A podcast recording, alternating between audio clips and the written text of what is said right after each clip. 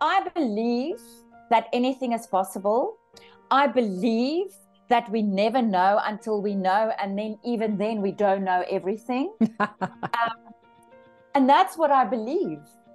One thing I also know is that everyone who met Elizabeth, whether they believed her or not, was touched by this enigmaticness, by this otherworldliness. And when you just said just now, you know, when star people maybe come here for a message or whatever to embody a human body, Credo Mutwa said, in fact, that she is the alien. And I think that is something I'm open to. Yeah. More than this guy that she's created, the 6'4" Hollywood idea of a hero. And we also actually... By the way, we forgot to say right at the beginning, it is now available on Amazon Prime. Oh, people want to see it. Please. But, please watch it. You got to accentuate the positive. Wow, I feel good. A little bit of feel good goes a long way. You're listening to Karen Swain, teacher of deliberate creation, accentuating the positive, showing you a way to a better life. Accentuating the positive, it's not just fad, it's sanity. Who in their right mind would accentuate anything else? If you feel like that's what you want to do. Hello and welcome to another show, Accentuating the Positive with Karen Swain. Always beautiful to present another show for you. We have the beautiful Uga Carlini with us online today. Welcome, Uga, who is in South Africa. Hello, everybody, and thank you for having me. So let me tell you a little bit about Uga. I came across her because of my fascination with a story about Elizabeth Klarer, who was a South African. And Uga is a multi-award-winning filmmaker who is of Italian descent, but born and raised in South Africa, who has extensive film experience both in front of and behind the camera, a career that has stretched across South Africa, the United States, Australia, and Fiji. And she's just completed, after 13 years in the making, hasn't it been? 13 years in the making, yes. Making this documentary. A documentary all about one of my favourite stories, which is Elizabeth Klarer. So Uga's film, which is the same name as Elizabeth Klarer's book, Beyond the Light Barrier, is narrated by John Cunney. Is that how you say his name? K-A? Yeah, John Cunney. It explores the extraordinary life of Elizabeth Klarer, a South African meteorologist who devoted herself to proving the existence of Akon, her extraterrestrial lover, it says here, from the planet Meton in the Proxima Centauri solar system. The film features archival footage. Much of the interviews that you display on the film are from 2010, as I said, 13 years ago, of in-depth look at her enigmatic life. Klarer claims, you've put here, to have lived with Akon on Meton for 4 months and gave birth to her son after a journey on his spaceship. The film delves into Klarer's experiences on this ET planet and includes insights from Credo Mutwa, a renowned South African mystic. Through personal accounts and experts' analysis, Beyond the Light Barrier provides an immersive exploration into Elizabeth Klarer's amazing legacy. So, as I said, 13 years in the making. I'll tell you how I came across this story. A couple of years ago, I had a man called Craig Campobasso, another Italian name. Do you know Craig? He's also a filmmaker. He's written a lot of books on extraterrestrial life, and we had a really out there experience, and he's a wealth of information. He was throwing stories at me like Elizabeth Klarer's story, and he just mentioned so briefly a beautiful, well-spoken South African woman has an amazing story called Elizabeth, along with the many things that he mentioned, and that name just stuck. And I had to go through my conversation with Craig, and I said, now, what was that South African woman he talked about? So I took the name and put it in a search engine and found her story and was just mesmerized by her story. How did you come across her story, and what made you dedicate 13 years of your life to this story? I wasn't supposed to be 13, but I'm glad it was, because it took so long, I found out all these nuggets as time went along. So I was reminded about the timing of the universe in a very big way. But to answer your question, I was 8 years old. So we've got this magazine in South Africa. It's the biggest family magazine called Huisgenoot, and an Afrikaans magazine. It's also got an English version and the languages, so the drum. It's got OU magazine, Anyway, that's not the point. The point is Huisgenoot at the time in the 80s was the magazine. And my mum always used to buy it. It came out once a week. And I was an avid reader from a very young age. And I was 8 when Petrovna Metlerkamp, a journalist, wrote about Elizabeth Klarer. And in the article that she wrote about Elizabeth, all the obvious that we know about her was there. But Elizabeth Klarer was very much a cat person. And she had these beautiful Siamese cats. I mean, that's throughout the movie. I brought that through line in because I love cats too. But what bugged me at the age of 8 the most, you know, what stuck in my head was part of the story went that the lights of his spaceship blinded one of her cats. And I remember being so upset about that because I just thought, if you're so fab and if you claim to be so wise, how can your lights be so detrimental to cats? Or at least then fix it, because you're so advanced, fix it. Right? So, and I mean, but it just stuck in my head for so long. And then 2010, I've got a lot of the father of my children is from Australia. So I've also spent 2 years in Australia myself, and also in Fiji. And in Fiji, I made I was always going to be a director, but I came in from a different angle. I was acting first, and I was traveling a lot. But then I started going, okay, now I'm going to really officially full-time go over into filmmaking. And Fiji was really where I went, okay, but what is going to be my first film? And I was like, it's got to be, I've got to get this guy and his lights out of my system. And, but obviously, you know, I'm very fascinated by interesting female stories. It's turned out again, organically into what I do. So 2010, when I came back to South Africa, at that point permanently, my company was born, and I met Georgia Court, my DOP. I was very green, very, very, I call it was the honeymoon phase of this story. It even had a different title. It was The Incredible Lightness of Beings, which is it's a very good title because of where I was, you know. It was all the good stuff.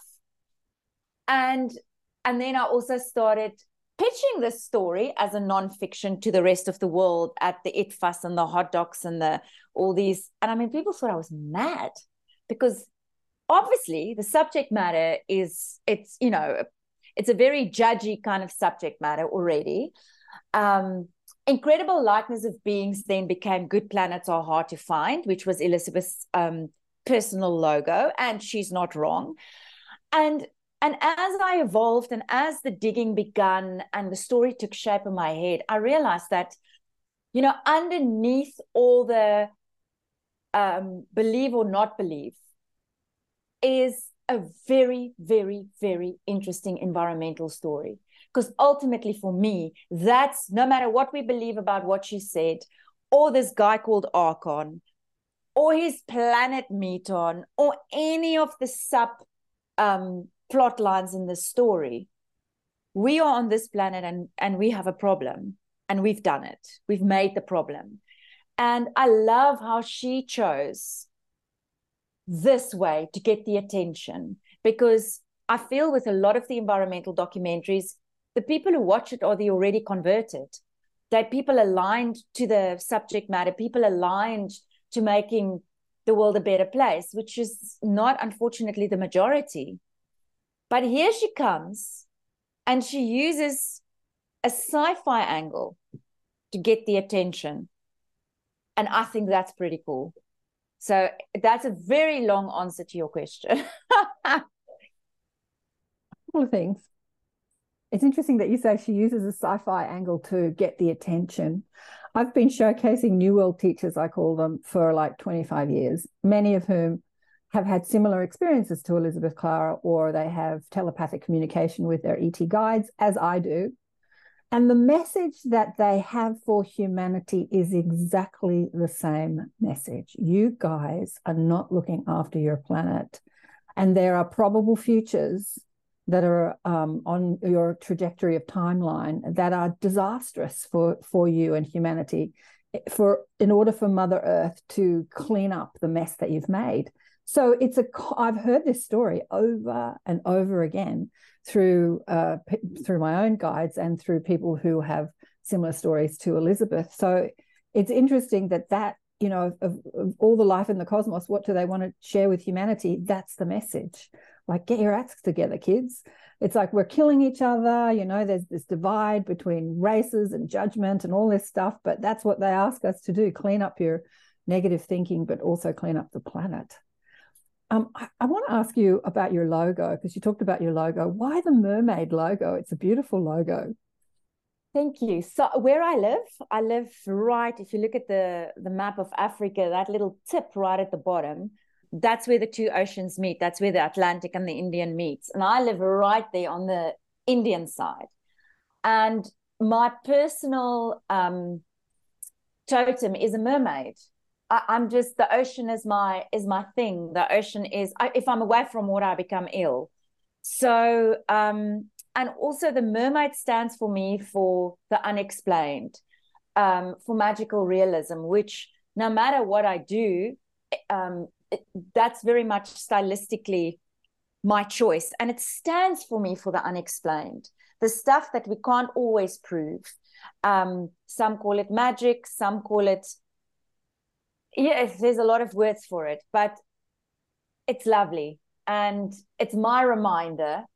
It was drawn by the incredible Carmen Zirfuche, which also did all the illustrations in Beyond the Light Barrier, and a lot of it in my previous film, my first film, Allison. And it's just, the ocean is probably where I find my peace, where I'm most aligned. Me and my kids, we don't eat any seafood. We don't eat our friends. It's just, yeah, I can't, it's just it's part of, I am the ocean. The ocean is me. Beautiful. I concur. Me too. I always have to have a house where I can see at least a little bit of the ocean, or at least be able to walk to it. Yeah, a coastal person. Also, you mentioned the cats that you were, because when I read Elizabeth's book, Beyond the Light Barrier, there is a scene in the book. Remember, I emailed you and I said, I see it made into a major motion picture. It's got all the elements. And you said, where have you seen that? And I said, no, I see it in my head. I haven't seen it out there. I see it in my head. Because reading the book, it has so many elements that would make such a great motion picture. It has the backdrop of Kaplan and the Drakensberg mountains in South Africa, which is beautiful. And then it has like the 50s, which is another great period piece to put in movies, you know, all that fabulous. And then the war, and there's chase scenes, you know, the government's after her. I mean, it's a fabulous story, but there's a part in it where she has a cat, or her auntie has a cat, a beautiful fluffy cat, and the Zulus eat it. Do they? But she has a relationship, you know, not only with off-world beings, but with the Zulu nation, which is that relationship she has with, what's his name? I read it in the bio, the fellow who's the... Akon. No, I don't recall the Zulus eating the cats. Anyway, Credo. Credo, right, yeah. What was her relationship with him? But I'm sort of stuck on the Zulus eating the cats now, because I don't call that at all. And also, it's not a Zulu thing to do. That's so bizarre. Oh, did they eat the cat, or did they? No. Yeah, I just remember reading it in the book and being kind of like, oh my God. No. The cat disappeared. And, no one ate. No, they wouldn't eat it. Maybe it was speculated that maybe there was a conversation speculating that maybe they took it and ate it or something. Oh, but no, the cat disappeared. Maybe Akon take the cat? Wasn't the suggestion, because this is coming back to me now, that he took the cat in his spaceship Maybe. I remember that bit. I know he took the car in his spaceship. He took the car as well. Because she had the, was it an old Mercedes or something? What was it? Some an car. MG. Was it an MG that she loved? Yeah. And she drove up to the top of the mountain to meet him. And she knew she was going on a journey, and she was worried that the car wouldn't be looked after up there. It would, you know, the elements would get to it. And he like beamed it up into the spaceship, said, "Don't worry, we'll look after your car." Yeah, I thought that was funny. So maybe the cat was in the car. Also, having climbed this Drakensberg several times, you know, that's where the story starts falling apart, because you can't drive an MG up there. Mm-hmm. Just saying. But then we also know there's a lot of elements in the story that can be believed, and that's the beauty of it. Anyway, Credo Mutwa. Credo Mutwa is one of, he's unfortunately passed away now, but he's one of South Africa's great mystics. Mm-hmm. He holds so much ancestry and stories of the ancestry side of the indigenous nations and stories of this continent. And I mean, he's world renowned for his writings and his narrations and his mind. And you mustn't remember, when they were close friends, it was in the height of apartheid. And that also shows you, you know, Elizabeth, she was very close to the Zulu people, and Credo Mutwa was one of her best friends. In fact, the story goes that she was arrested for visiting with him in Soweto. And I show a photo in the film where he's at one of her, because she used to have these gatherings.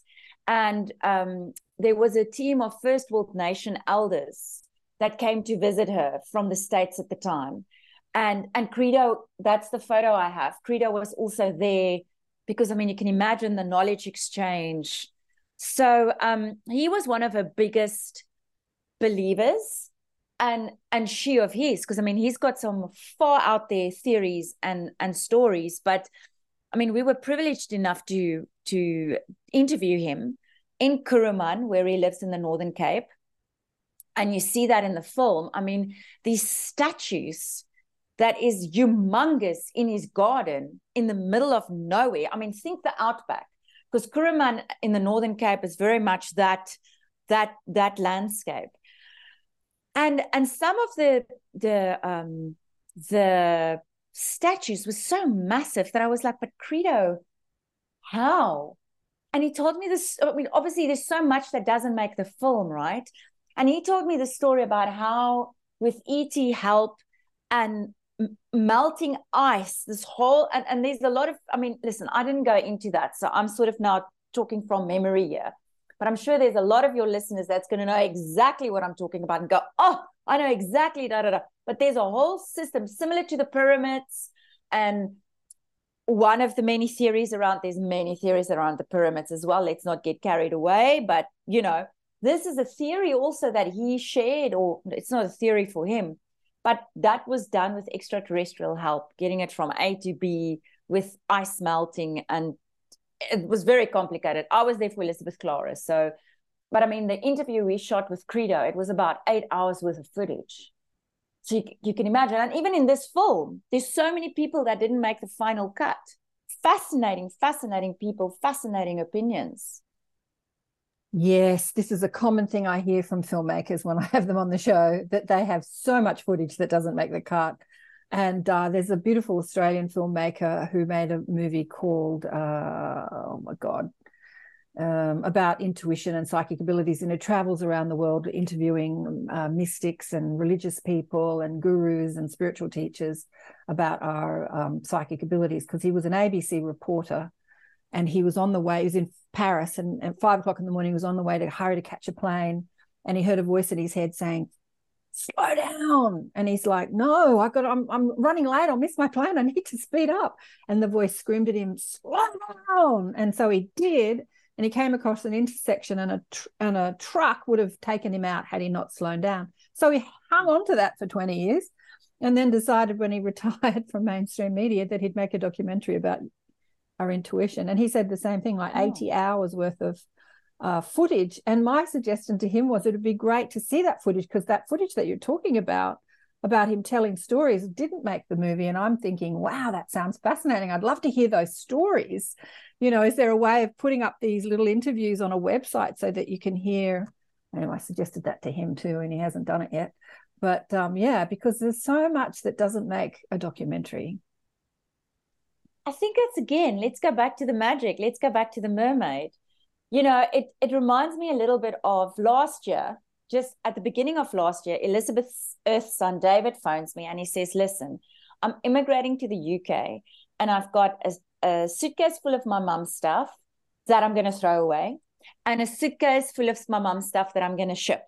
And I'm like, okay, why are there suitcases that I'm not aware of at this late point in the game? I'm on my way.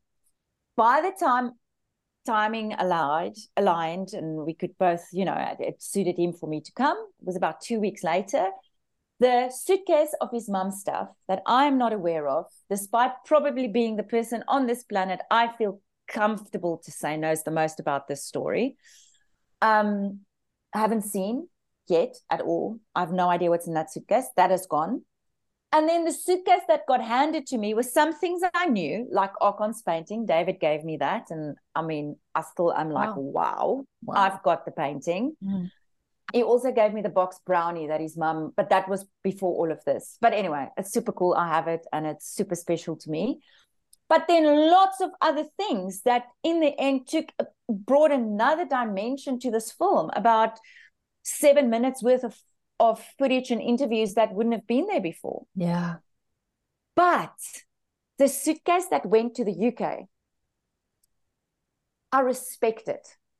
I respect that, you know what, as with all things mystical, as with all things wonderful, as with all things intuition, that you cannot necessarily explain, but it's a feeling. I just know. Or, you know, when you say, I had a gut feeling.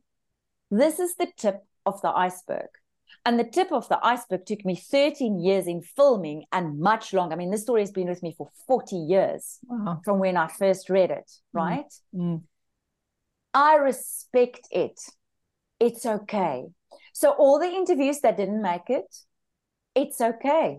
And I understand why he hasn't put it up, because you don't just put it up. You need funding. You need money. It took me 13 years to get this damn film funded. So I'm a filmmaker. We have lots of stories to tell, right? Mm. And I've selected the best, I feel, for me, how I see it, speaking for myself, because of course not everyone will agree, and that's okay too. But I have selected the best case scenario for her story, I feel, to give it a balance. And all the voices, we can't just put in there those who believe her, because then it's a very one-sided. I basically take you on my journey in this film. I give you everything, warts and all, because it's a roller coaster.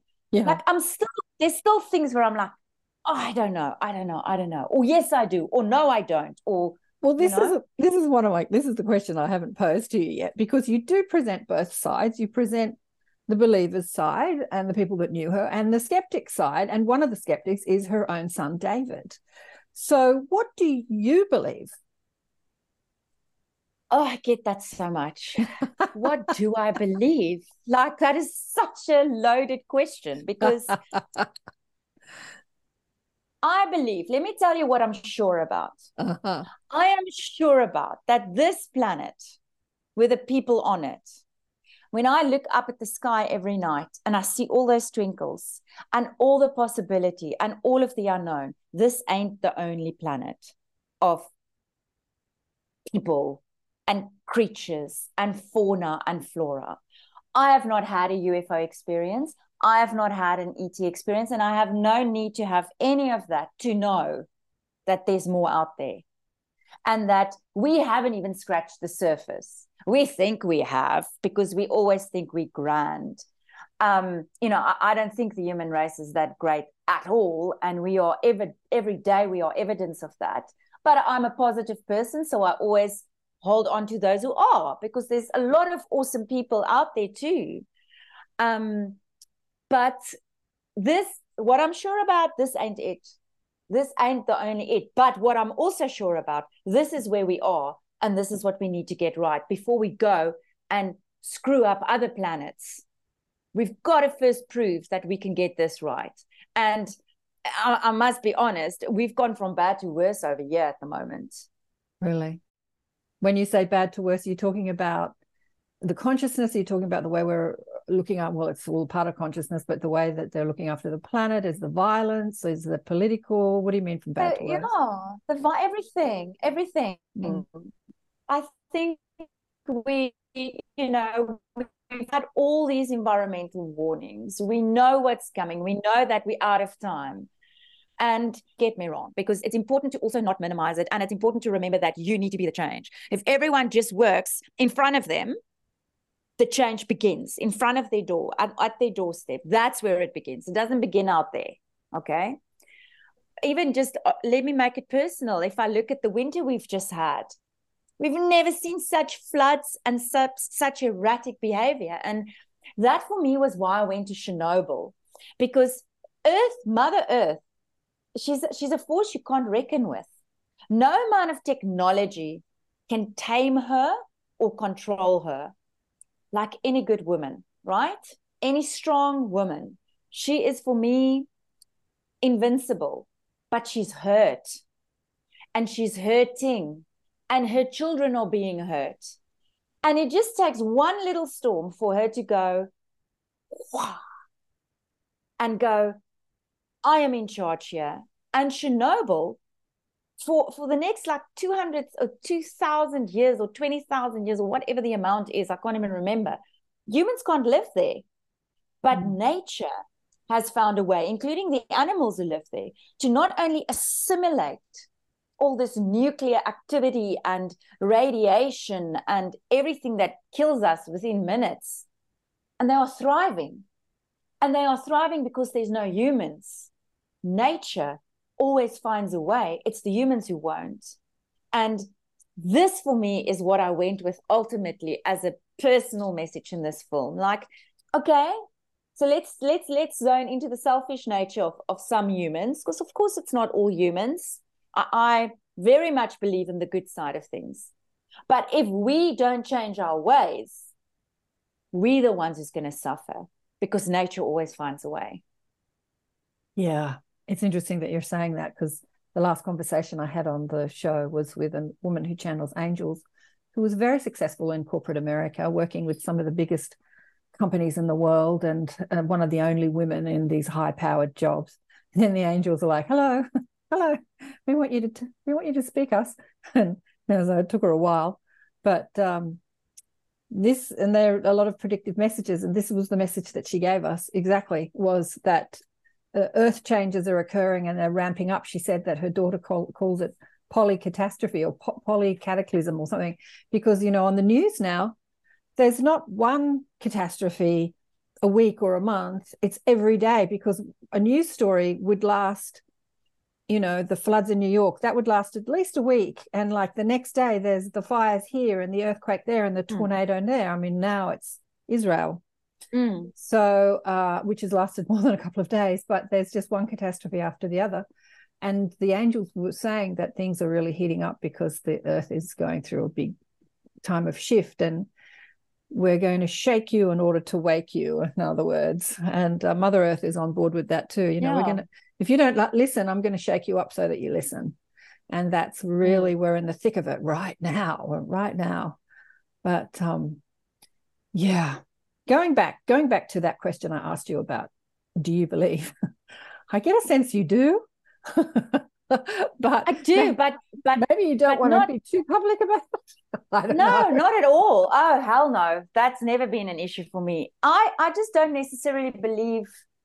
Elizabeth everything. Lied about a lot of things. You don't believe everything. Like, maybe she embellished the story. She embellished it. I mean, just remember, there was, you know, the planets changed. His name changed.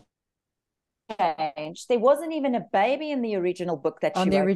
Then in the second book, you know, no, this is complicated. But like all good things, it's very complicated, right? It's layered. The best onions have many layers. The peaches of peach, there's the skin, there's the pip, there's the, right? There's layers.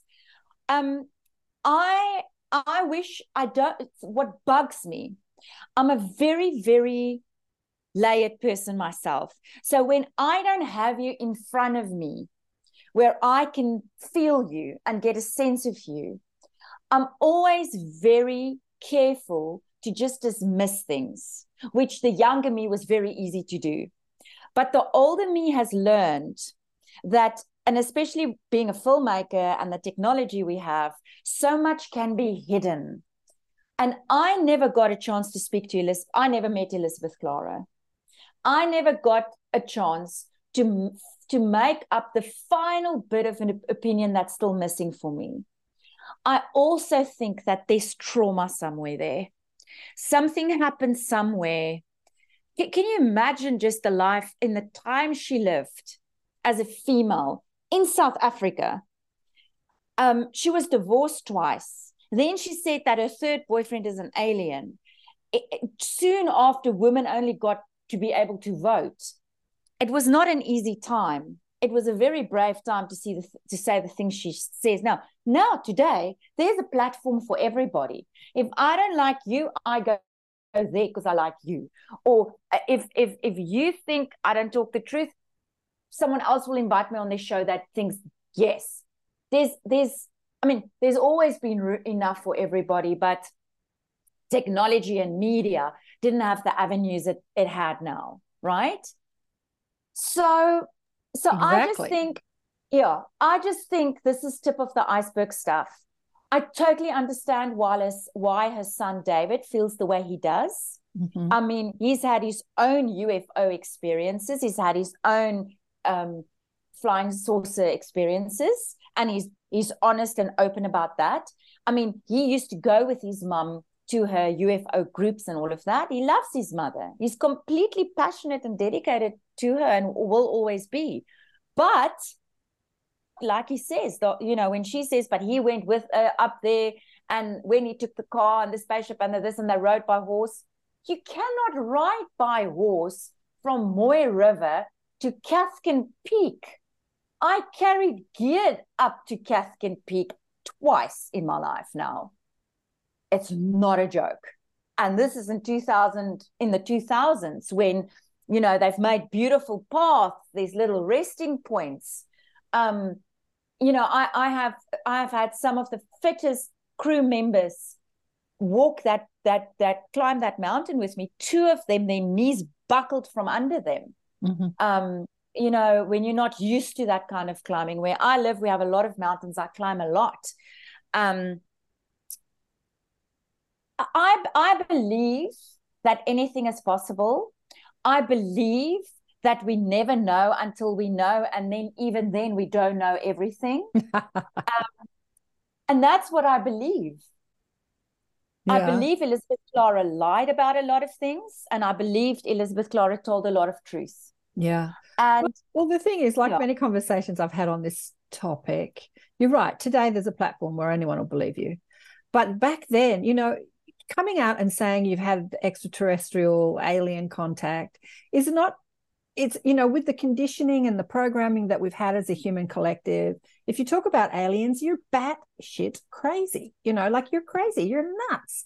Like, that's been the conditioning. And it's interesting that just over the last few months, these naval people, these Navy guys and officers and credible people have come out and had this Congress to Parliament about seeing these craft, and they discuss the programming that if you talk about it, that you're seen as crazy, as a lunatic, as mad, and so many people have witnessed craft and ships and UFOs and UAPs, and because of that programming, have never said a word, because I don't want you to think I'm crazy. I don't want you to think I'm crazy.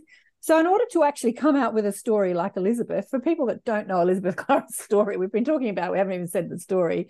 She was contacted by another planet, and she met Akon, who is a 6'4" alien from the Alpha Centauri system, and fell in love, had a romance and had a baby, and went and lived in Proxima Centauri on one of the planets for 4 months, and came back and wrote about her experience. That's in a nutshell.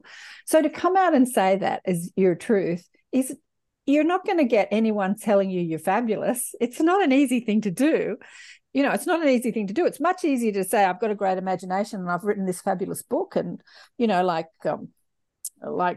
creative writers do. But to say it's actually your experience, yeah, it's a pretty brave thing to do. It's a brave woman. I mean, maybe she did embellish the stuff, you know, maybe she did embellish her writings, and but yeah, to make it up. I think two things on that. So Paul Slabolepsky, one of my interviewees and a very well-known actor here in South Africa, I loved how he says maybe she lied her truth. Or not maybe. He says he thinks she lied her truth. What does that mean? I was listening to that today. What does that mean, lied your truth? I think we are all guilty of that. That over time, I mean, actually, that's how anything works. Like when you've had a traumatic, let's take a real life example. Let's say you've had a breakup, right? Over time, no matter how traumatic or how fabulous that relationship was, over time, the brain automatically starts remembering the highlights for you, right? And over time, for some, depending on your personality and your environment and maybe the movie you're watching and the music you're listening to, depending on how creative you are or what kind of soul you are, the highlights and the memories become a little commercial for what that chapter in your life was. But at the time, maybe it was a very different experience. Like when you think back how you fall in love with someone and how you fall out of love with someone, and you cannot believe that you kissed that person at one point in your life, right? Mm-hmm. I'm always so fascinated about how that works. Or suddenly the smell, like how they smell, and you sleep in their T-shirt. Now you want to puke when you smell them. It's like it's repulsing you. Like it's amazing, that stuff, right? Yeah. Yeah. So let's take that and take Elizabeth Klarer's story, because remember, the actual experience happened in the 50s. Mm-hmm. By the time she wrote her book, it was 20 years later. Holy moly, think of yourself 20 years ago. Make it personal. 20 years ago, you versus 20 years now, you. Massive growth, I'd like to think. Massive evolving, I'd like to hope. This is no different.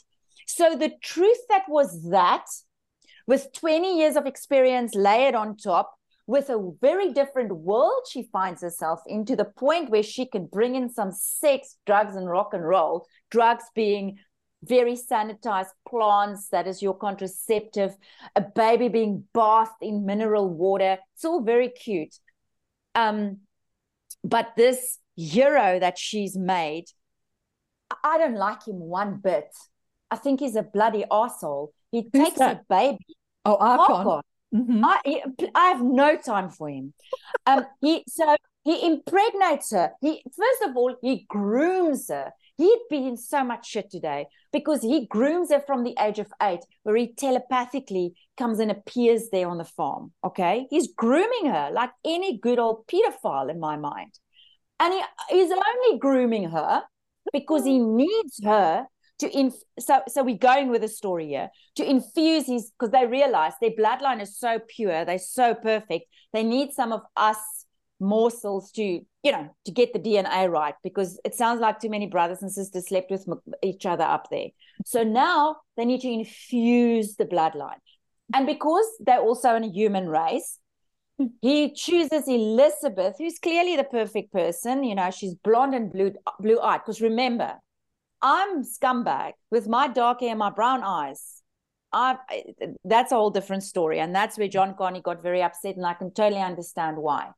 But his race is blonde and blue-eyed and white, very Hitler. So he grooms her since the age of 8. Then there's one chance to make mad, passionate love, which they do somewhere up there in the ship.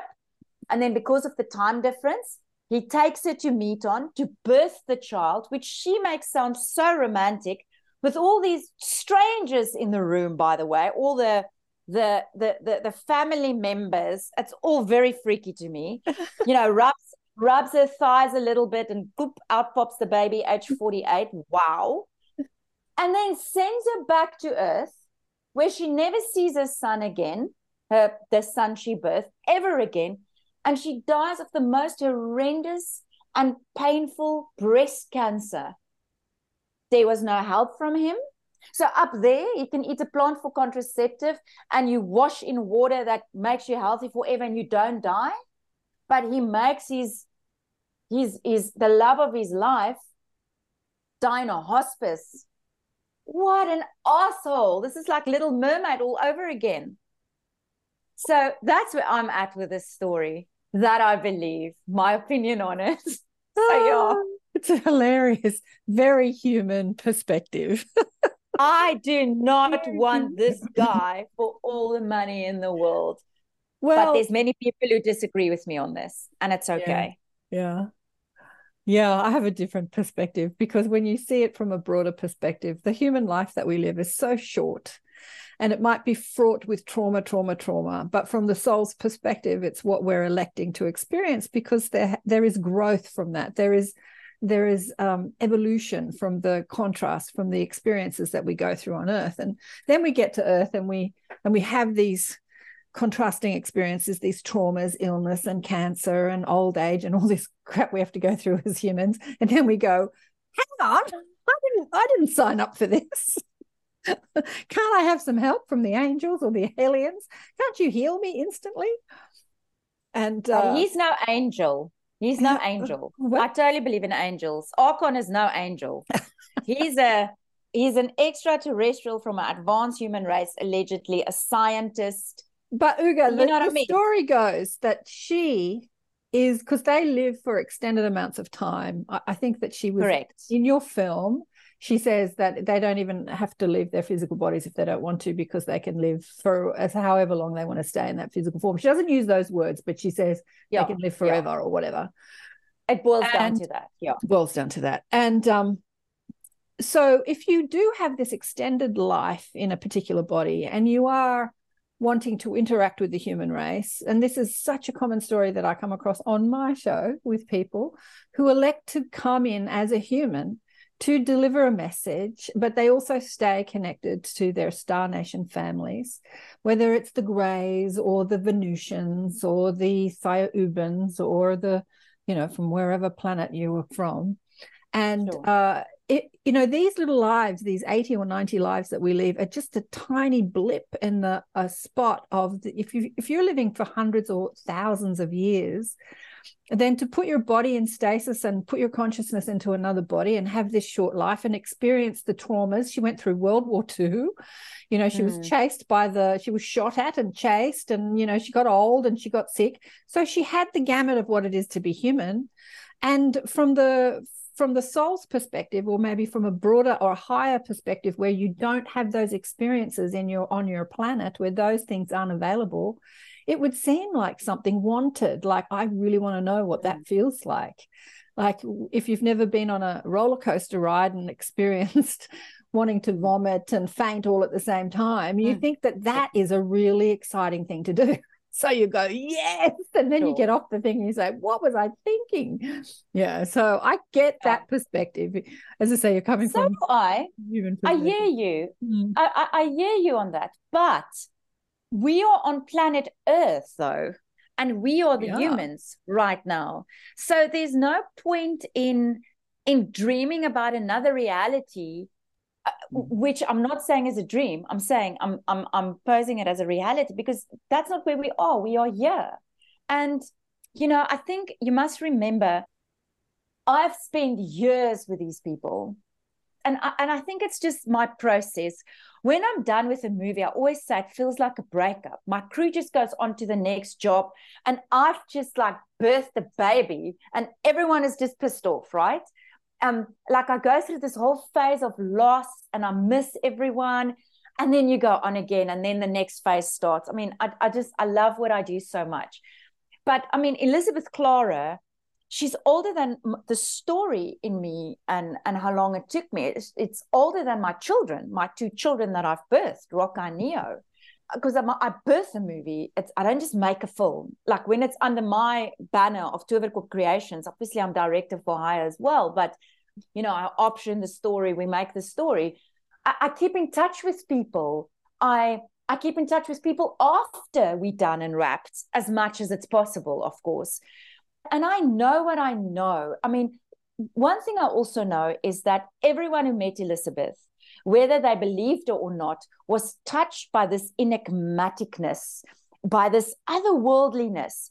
And when you just said just now, you know, when star people maybe come here for a message or whatever to embody a human body, Credo Mutwa said, in fact, that she is the alien. And I think that is something I'm open to. Yeah. More than this guy that she's created, the 6'4" Hollywood idea of a hero. You know, the idea of what is a perfect man. A perfect man is tall, he's blonde, he's blue-eyed. Not to me, he's not. But to her, he is. And at the time, we have to always remind ourselves, at the time when she told the story, at the time when it went live, it was ahead of its time. Today, we look at it in a very different way. I mean, this was before porn. This was before Game of Thrones, where you like look at it and you go, I can't believe this is on TV and children can actually watch this, right? Everything has become so much more open and hectic and violent, and we can make things look so much more real and visceral and la, la, la, la. But Elizabeth, and you've touched on this too, Elizabeth did this in the 70s. Brave, brave, brave. Because I know... and I mean, I've got a wide body of work and this is my third film, even though it was supposed to be my first, but you know, I don't just make, this is my alien, that is my sci-fi story, but I'm still more interested in the woman, in this incredible brave woman, because I know the judgment I got as filmmaker with this project. Wow. Where I'm like, wow, really? You're going to say that? You're going to judge like that? That is so boring. Mm. So I can just imagine, and I still think, what a brave soldier. And she did it with her pulls and her hair in a bun and looking fab, very, very Marilyn Monroe. And I think we need to remember that. She worked it. The footage of her in the film is so brilliant, because when I found her story, I was looking for footage of her everywhere. I was looking for someone that knew her, for someone who knew the story to have on the show. By the way, we forgot to say right at the beginning, it is now available on Amazon Prime. Oh, people want to see it. Please. But, please watch it. Amazon Prime. So if you're not a member of Amazon Prime, I think you can do a free 30-day trial. You can watch it like that. Yes. If you don't want to sign up. Or a week trial or something like that. Yeah. And so I looked and someone told me, they said, oh, I know her cousin. And they introduced me to a woman called Valerie O'Hogan. Did you know? I know Valerie. Right. Yes, I don't look. And it didn't turn out to be her cousin, but she is somebody that said she's not her cousin. No, not her cousin. So, spent time with Elizabeth, and she was quite reticent to come on the show, and she was very shy, and she said she could only do 20 minutes because of her internet. I don't think she wanted to talk for too long. She ended up spending an hour with me on the show talking about it. And so I did a show with Valerie about it, because I just wanted to get this story out there, and I didn't know who to talk to about it, apart from reading the book online, because I love the story. I think it's fascinating. You didn't put Valerie in your documentary. No, I didn't. I spoke to Valerie. Valerie wrote a book. She did. But for me, how I decided who's going to make the final cut of my film. And for me, Kitty and Piroshka, who was Elizabeth Klarer's travel companion, can't beat that. I did extensive research into Valerie. It's awesome. That's her version. That's her experience. But and I was going to interview her. We and then on the day that we were shooting, we ran out of time, and I couldn't get to her. But that, just because I interview you doesn't mean you're going to make the film. But I always interview as much as I can, because I call it the golden nuggets. That's the screenwriter in me. You know, it's one line. It's Paul Slabolepsky. She lied her truth. Boom. That's a tag. And maybe someone gives me just that one line that changes everything or takes me into the next beat of my scene or whatever. Yeah, please also to your listeners and viewers, They can join us at a Beyond the Light Barrier movie on social media as well. We welcome everyone. We don't judge. Everyone is welcome. Well, one of the things in the book, I have a good friend called David, who's a fifth-generation pearl dealer. And he came to me as a client over 20 years ago. And I recognized him as a, New World teacher. He always said to me that when he was a young boy, he looked up at Venus and he said, I'm here on Earth. I'll stay for as long as I'm needed, but I can't wait to come home. So he very much relates to being a Venusian, even though Venus is not a star that's inhabited now. I think that Akon's people came from Venus and the star died and they moved out into the cosmos and found the planets in Alpha Centauri and then inhabited, they said, 8 planets. And I think that our science has only identified a couple of those planets as being out there, and apparently there's 8, and Meton was one of them, one of the planets. Mm. But one of the things in the book, in the Beyond the Light Barrier book, is she goes down a staircase made of pearl, not mother of pearl, but pearl. And they have this way of manufacturing natural pearl that you can use it to like build with. And so when I'm reading this, I had to tell my friend David, 5th-generation pearl dealer, and he was totally mesmerized by that. And there's those sorts of details. It takes a wild imagination to make that up. But the energy of pearl is just, pearl has such, it's like any crystal, it has its own energy. And when we think about it, it has such a regal type of higher energy, like when you think about people wearing their pearls, like Elizabeth had her pearls on, the interview that you had, royals have laden themselves in pearls for years and years and years. There's an interesting energy, a fascinating energy to pearl. And they talk about that in the book. I'm a screenwriter. I can think up the biggest pearl story you need. It's like, I'm not saying it's not, of course it's true. Listen, I'm a very spiritual person myself, but Elizabeth Klarer either was on a spaceship where the staircase was made of pearl, or somewhere, because I've got the suitcase and I've seen the book she's been reading. The suitcase had a lot of the books, a lot of her research books. She was reading a lot about all of these things.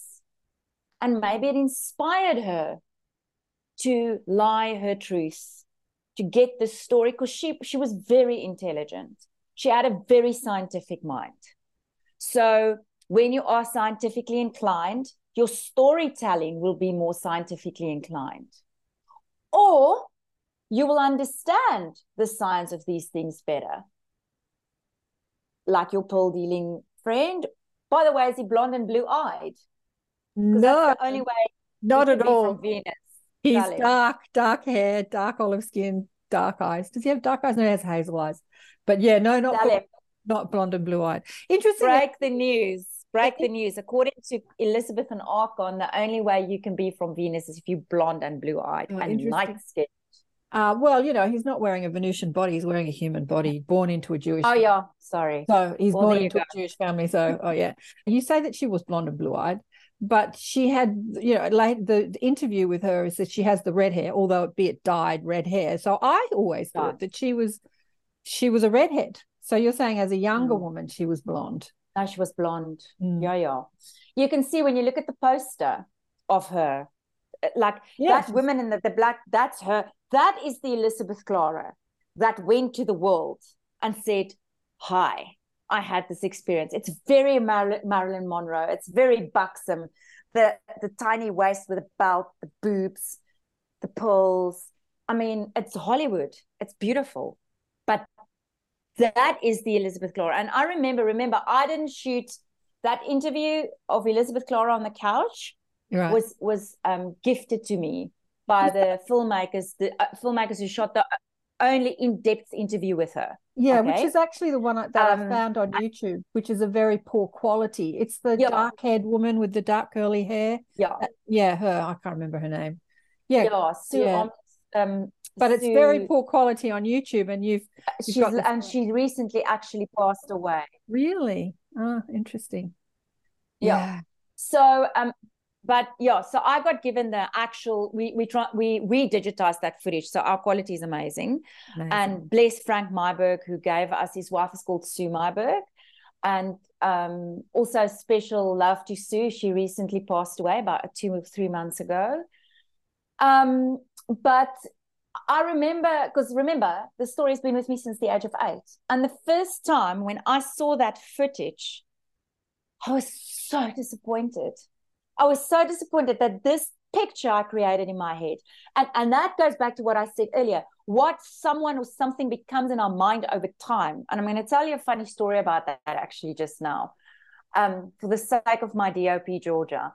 And here she is, and she speaks out, and that's just not how I imagined it to be. I was like, huh? Because it's just I had in my mind. I don't know. I wanted Linda Hamilton, Terminator 2. I don't know what, but that was not it. But when you go look at the times, we were barely allowed to have an opinion. We were not even allowed to vote at some, you know, until recently. So she, and that's what I'm saying to you, she played it so well. She knew how she needed to behave, and she came from a very affluent, very posh family, make no mistake. But she knew what she needed to do to be heard and to be listened to. And I mean, those books that I got given, her research books, every front cover, I mean, you see it in the movie. I mean, there's a lot of subliminal clues there. Every movie is just signed by some guy who clearly had a crush on her of some sorts. I mean, the boys loved her. There was something about, because she fed right into at that moment in time for the majority of what was a woman. Look at Marilyn Monroe. Marilyn Monroe didn't speak like that once you heard how she really spoke, but she knew that she had to be slightly, you know, to do a thing.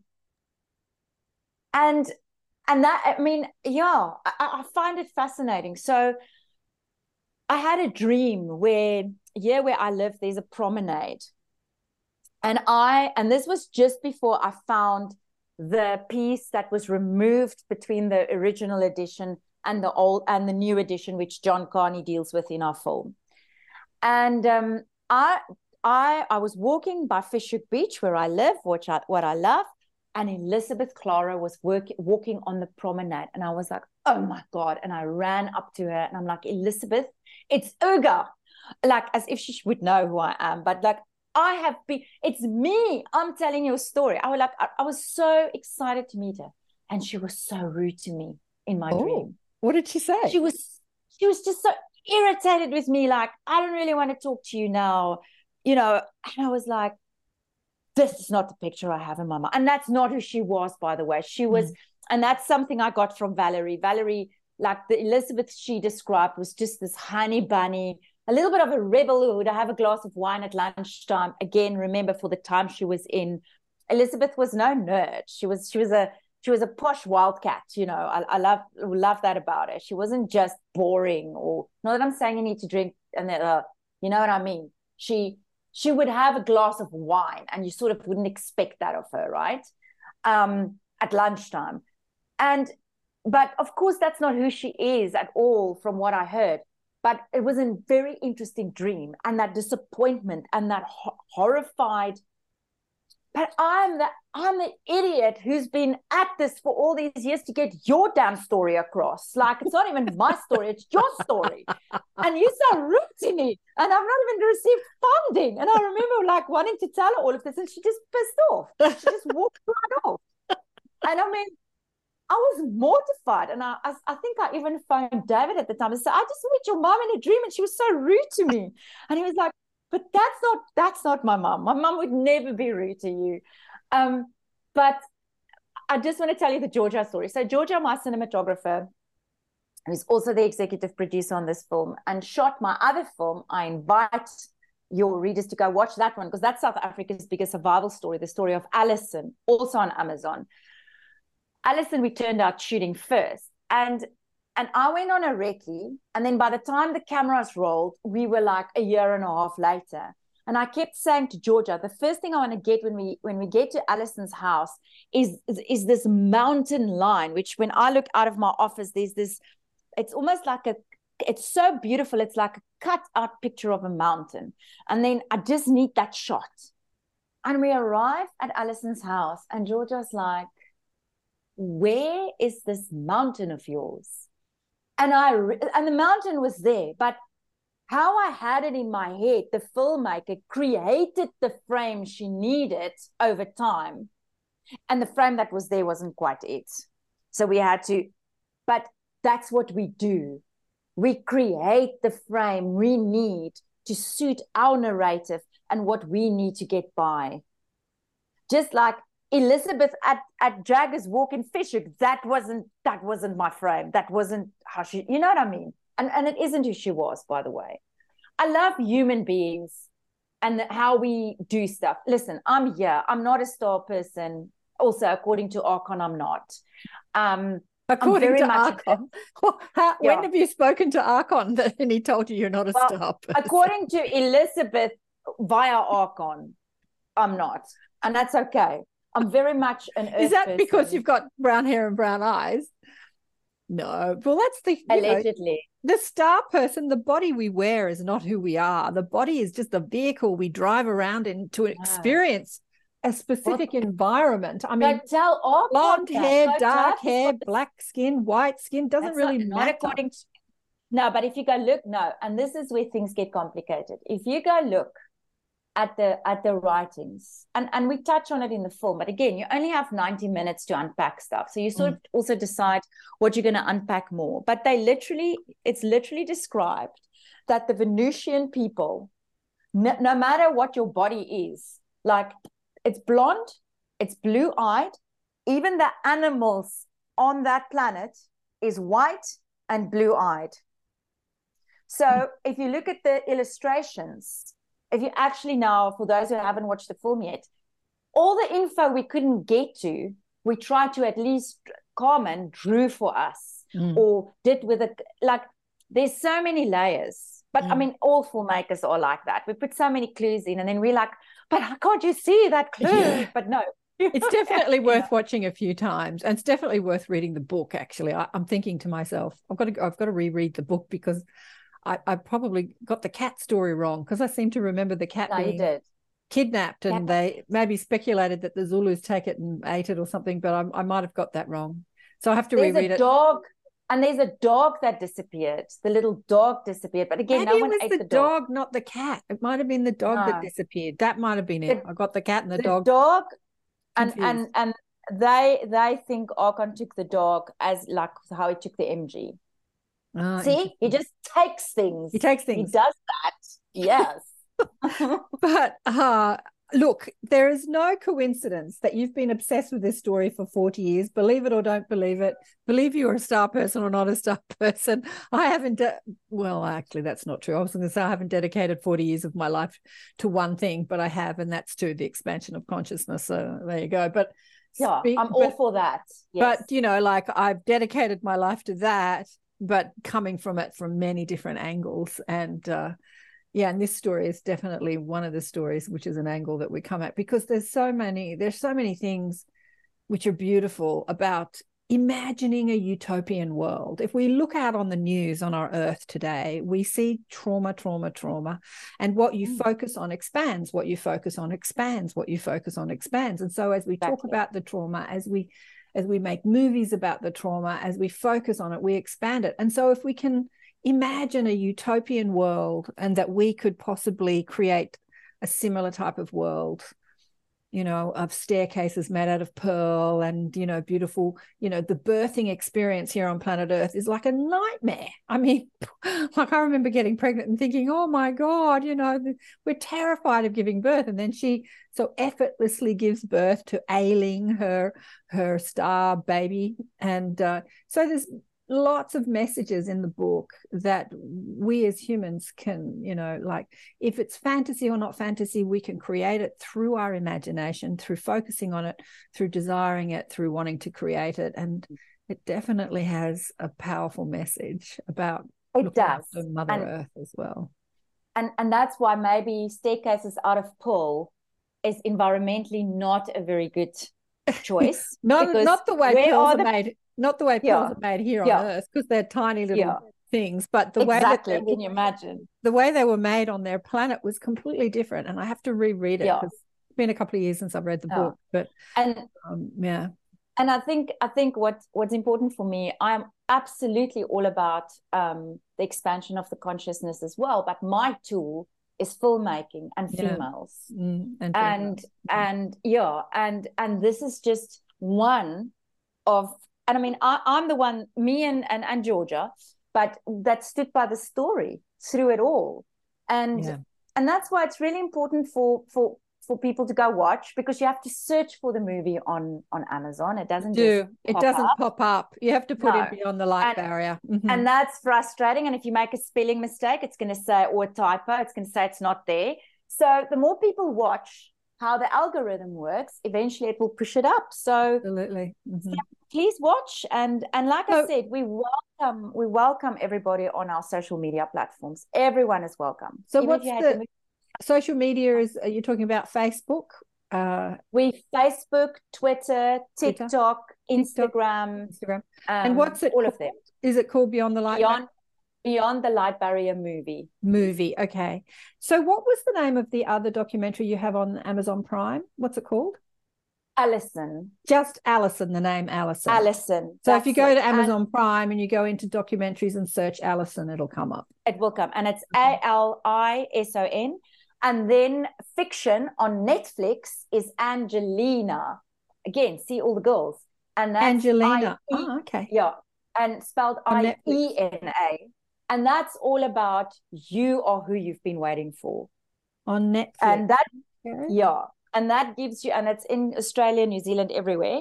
Nice. And that really also gives you a taste and a look of everything I love about Cape Town, South Africa, and this incredible diverse nation that we are. Yeah, beautiful. Well, I look forward to watching the other two movies that you've made. Beautiful, Angelina and Allison. Oh, darling one, it's been a joy to meet you, and you know, congratulations on dedicating your life to such a 40 years on a project. There's no coincidence.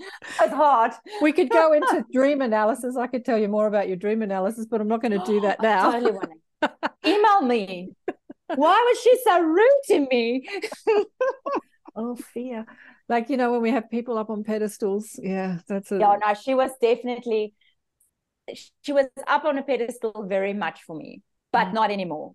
Because pedestals are never healthy. They're not healthy. They're not healthy at all. Yeah.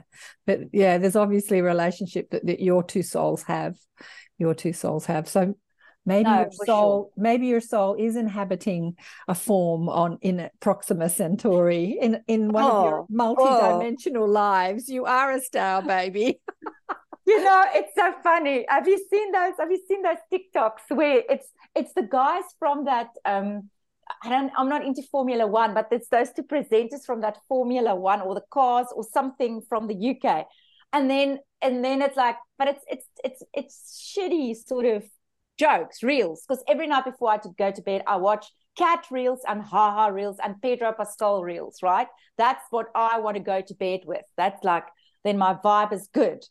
And these guys, and it's them laughing. They're laughing hysterically. And it's like, my favorite one, and we often post it onto our stories, is they go, ha ha ha ha, when the aliens kick you out of the spaceship because you're too much for their planet. And I think I will get fired from Meton, because I will just like nothing about no one they're doing there. And the fact that's too white. I'm South African. I understand the dangers of that. No. Funny. Earth is, the beauty of Earth is it's vast, it's diversity, you know.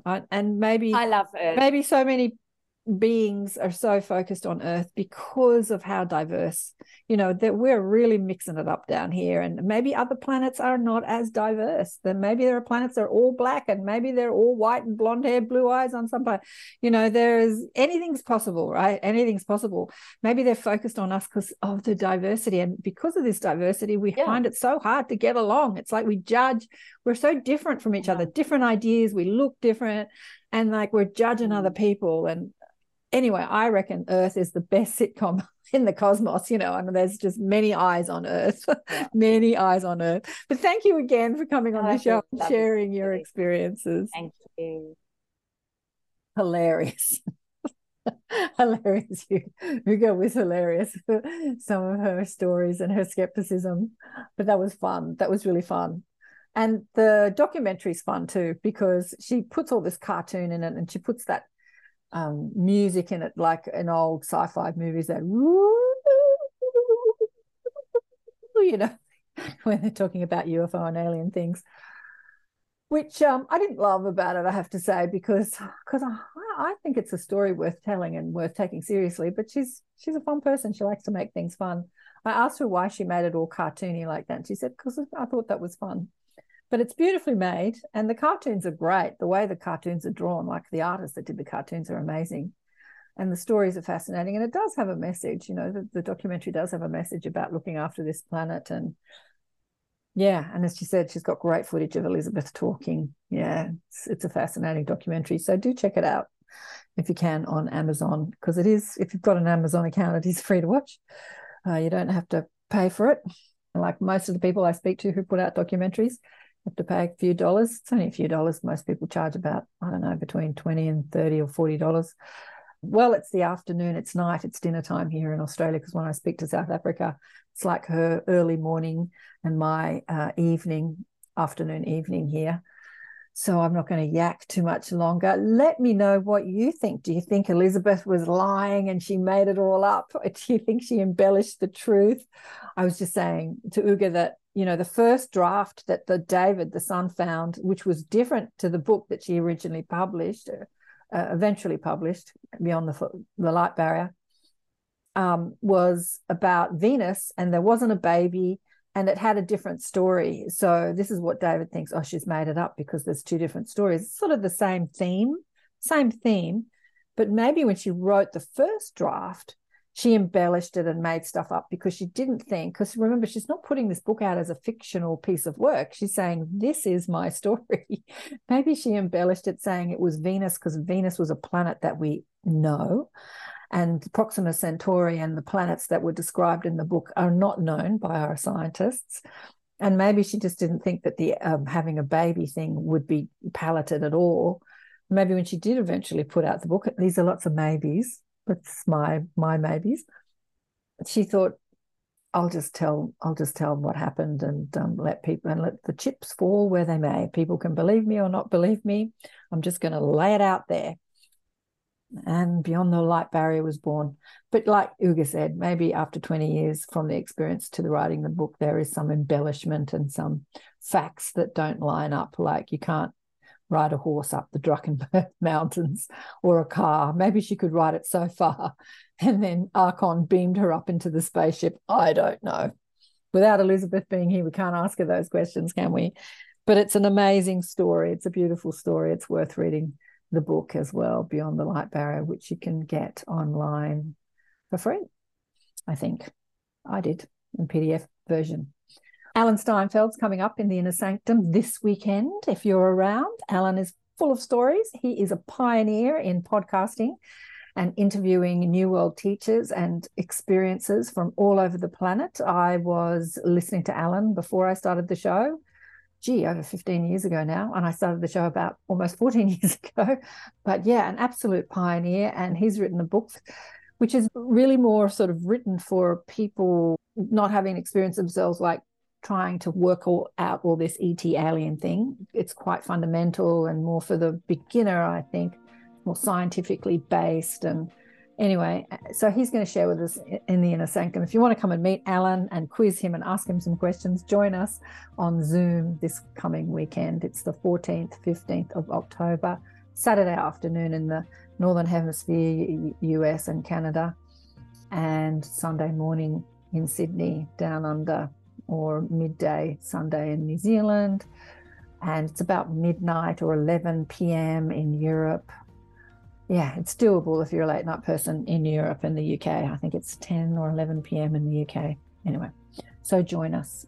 Or if you're in France. I know I've got French listeners. YouTube tells me I do. Big love to all of you, and remember to check out the book Awakened by Death if you haven't already, and I will catch you next time. Bye for now.